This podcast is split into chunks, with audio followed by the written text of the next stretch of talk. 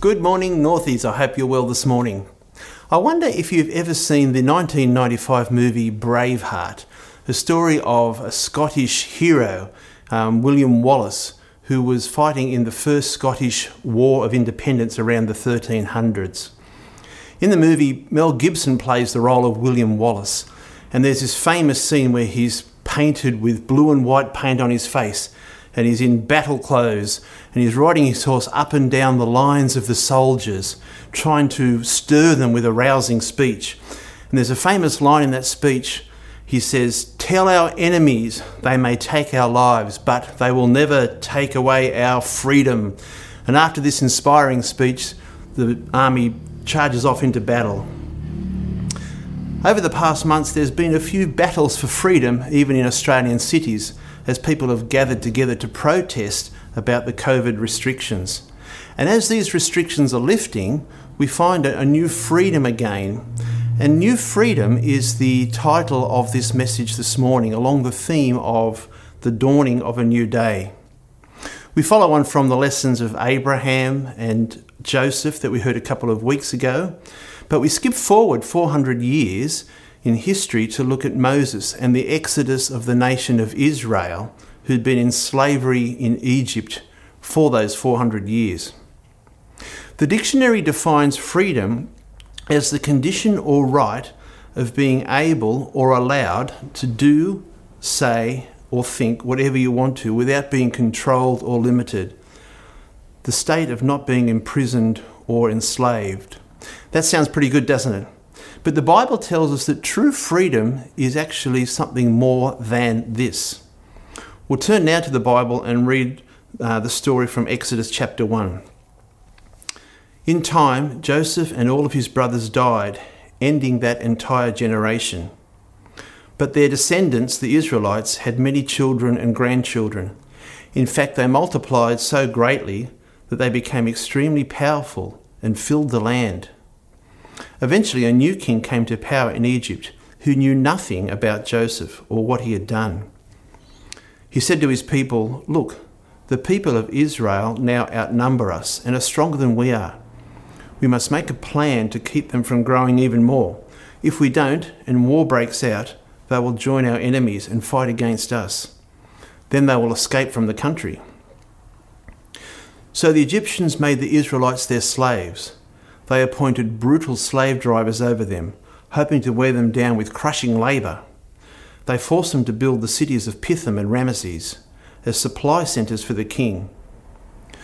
But the more the Egyptians oppressed them, the more the Israelites multiplied and spread, and the more alarmed the Egyptians became. So the Egyptians worked the people of Israel without mercy. They made their lives bitter, forcing them to mix mortar and make bricks and do all the work in the fields. They were ruthless in all of their demands. You might recall from Samuel's message two weeks ago that God had promised Abraham that he would be the father of a great nation and they would have their own land. But circumstances at this point didn't look too cheerful. And no doubt the people wondered if they'd ever see the fulfillment of that promise. But 400 years in slavery was actually a vital part of God's plan in making them into a great nation. In Joseph's time, we heard about Joseph last week when Pam spoke. In Joseph's time, his father Jacob and brothers all came to Egypt to get away from the famine, and God rescued them and gave them food. So, 400 years prior to this, a family goes into Egypt, and now a nation is ready to leave. But why would God allow them to be in slavery all, all of that time? Well, it was to grow a nation that worshipped Him and Him only. If you read through stories of Jacob and his sons, you'll find that the sons were starting to marry women from other countries, other cultures, foreigners. And in these marriages, these ladies would bring in their customs and their culture and their gods and their idols. And these were in the household. God desired that the nation he was growing would worship him and him only. However, while they were in Egypt, the Egyptians actually looked down on the Israelites and they would not intermarry. And so, as hard as life is for the Israelites, God was protecting his people as they grew into a nation. And the point is this that the very thing we cry out for freedom from may be the very thing that God has placed us in for His purpose. If we find ourselves in a situation where we need freedom and we don't understand what's happening, we feel like we're enslaved in some way, why not ask God, what is it that you want me to learn through this experience? How do you want me to grow? Perhaps, God, you're protecting me from something. What is it that I need to know? But God is good. And at the end of Exodus chapter 2, we read, Years passed, and the king of Egypt died. But the Israelites continued to groan under the burden of their slavery.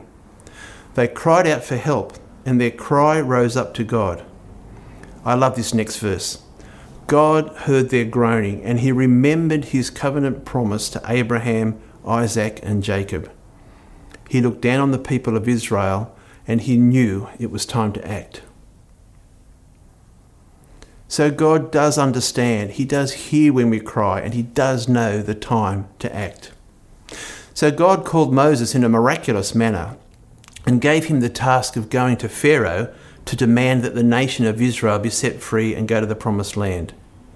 Pharaoh didn't agree, and God sent ten plagues that brought suffering and finally death in Egypt, eventually convincing Pharaoh to let the people go. Can you imagine the excitement and hope the Israelites felt as they left Egypt? And though they left at night, it certainly was the dawning of a new day for them, and more than this, a whole new life. But even though God was orchestrating their release from slavery and moving them to a promised land, the Israelites didn't really know who God was.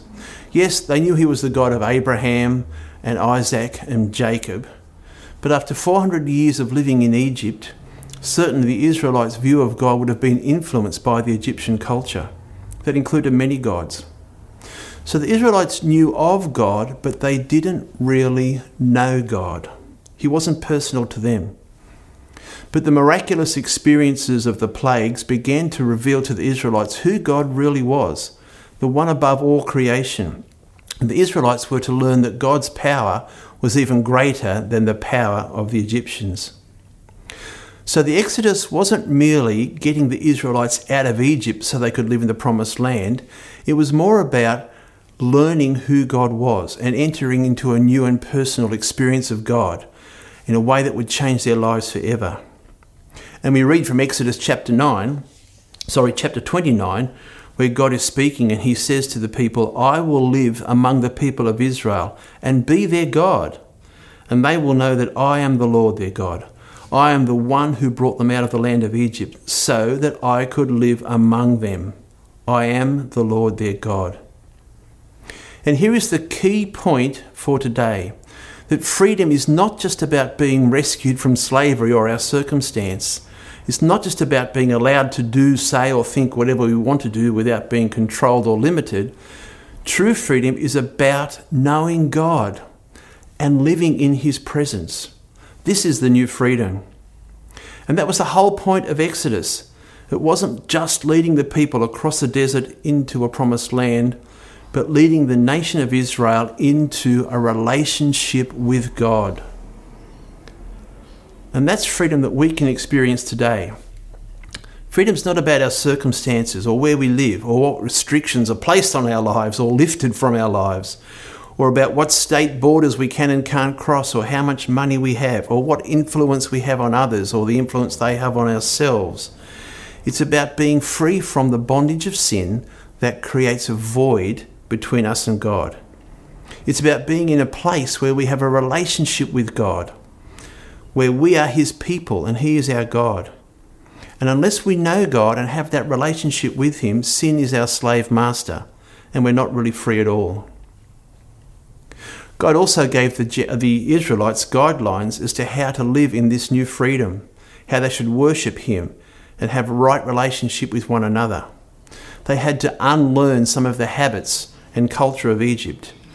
And as they journeyed through the desert to the promised land, God gave them very specific rules and guidelines. Captivity was all that they knew, and they needed to know how to live a life of freedom, how to live a life that was pleasing and acceptable to God. They had to learn that every aspect of life has to be submitted to God. And it's the same for us. God wants us to live in a relationship with Him and be free of sin, and He gives us guidelines as to how to live that life. In Galatians chapter 5, we read, For you have been called to live in freedom, my brothers and sisters. But don't use your freedom to satisfy your sinful nature. Instead, use your freedom to serve one another in love. For the whole law can be summed up in this one command love your neighbour as yourself. But if you are always biting and devouring one another, watch out. Beware of destroying one another. So, true freedom is living in relationship with God, and that should be evident in our relationships with others. Let's take a moment and uh, think about Pharaoh. So, by definition, Pharaoh was living in freedom. He could think what he pleased, say what he wanted, he could get others to do what he wanted them to do, he could do what he wanted. He wasn't controlled by anyone, but rather others were at his command. He had no opposition. By dictionary def- definition, that was true freedom. And when Moses approached him to request that the Israelites be let go, there was no obligation for him to comply. He was in charge. But Pharaoh's heart was stubborn. And at first, the plagues that God sent seemed more of a nuisance than anything else but they were actually highly confronting to Pharaoh and to the Egyptians because the plagues were not just random events. The real purpose of the plague was to show the Egyptians and Israelites who God was. And the plagues actually struck at the core of Egyptian belief in their own created God, gods who were at the center of their culture. They showed that God is God over everything. An example one plague was that the Nile River was turned into blood. Now, the Egyptians revered the Nile as a god in itself. It was the god of fertility and the god of life. But when God turned it into blood, it just became a smelly representation of death. Another of the plagues was when God sent hail and then locusts to destroy the crops. The Egyptians had a god Osiris who represented agriculture and harvest, and that god was unable to prevent destruction. Even Pharaoh admitted that the earth and all that is in it belongs to the Lord. Another of the plagues was darkness. The Egyptians worshipped the sun as a god. But God had power over the sun and blocked the light coming through. The miracle was where the Israelites lived in Egypt, it was still light, but for the Egyptians, they were all in darkness. So God was powerful over everything that the Egyptians believed. But Pharaoh still held on to what he knew. He was stubborn, and that led to his destruction. And that can happen to us too. Holding on to what we think we know, and the Bible warns against that, to what we have, the lifestyle that we're accustomed to, the beliefs we think are right, and the culture we know just because they're ours and they feel right, can enslave us and keep us from the freedom of a relationship with God if we want to have that relationship with God and really be in freedom, we have to step back at times and check what we are doing, what we're thinking, what we believe in the light of the Word of God and see if those things are what promotes a life in relationship with God or not. If our ears are deaf and our hearts are stubborn to the claims of Jesus on our lives, then we're not experiencing the freedom that can be had from a life that's in communion with God. We can even enslave others with our attitudes and our desire to control their lives. Jesus says in John chapter 12 those who love their life in this world will lose it. Those who care nothing for their life in this world will keep it for eternity. Let's take a moment now and think about Moses. And while the dawning of this new day of freedom created a sense of joy and hope for the people, it was very different for Moses. Moses had already established a life out of Egypt, away from slavery. It was a low care life. He had all he needed. He had a job, a wife, children, kind and generous in laws. And at age 80, God chose Moses to lead the nation out of Egypt. So Moses wasn't just one of the gang who was going on a long journey to the promised land. He was the one that had the responsibility, whose task it was to listen to God to mediate between God and the people, to arbitrate between the grumbling people, the one that had to show the way, For Moses, it was hard work. And from the point of view of freedom, Moses should have been heading for retirement, the time when you're free to leave the pressures of work behind and relax and do what you want to each day. When Moses was called by God, it wasn't to a simple one off task or a bit of a shift in careers, it was to an entire reorienta- reorientation of his life. Initially, he wasn't keen. When God told Moses what the task was, his first reply was, God, I'm unworthy. God replied, I am with you. Moses then said to God, Well, I have an inadequate knowledge. I don't know what to do. God said, You've heard of my faithfulness in the past, and I hold the knowledge of the future. Moses then said, Well, God, I, I lack any power or, or, or authority. God, I can't do it. God's reply was, I am all powerful. Moses then said, Well, God, I can't speak effectively. And God said to Moses, It's not dependent on your ability, but on a willing heart. Have you ever felt that way? Where God's call doesn't feel like freedom, but rather heading into a more complicated and challenging life? I have, and even recently. But here's what I've learned we'll never really experience the freedom and fulfillment of God's purpose if we stay in places of safety and security, especially if God is calling us to something more. We constrain ourselves to live in captivity.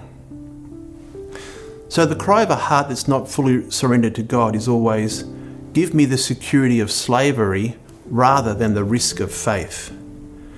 But God calls us to totally surrender our hearts to Him, and this is where we truly find freedom. As I finish, I'd like to share something I heard this week. It's a remarkably simple yet profound statement. It is solved by walking with God. Don't you love that? It is solved by walking with God. The Israelites literally were walking with God. They had a long journey to go. It solved their problem of slavery. It solved their limited understanding of who God was. And eventually solve their nation's homelessness. Pharaoh thought he had nothing to solve. Life was perfect as it was, and he dug his heels in and remained stubborn and found that all he had was lost. Moses, though reluctant at first, walked and talked with God. In doing so, he found true purpose and freedom. He was part of God's solution.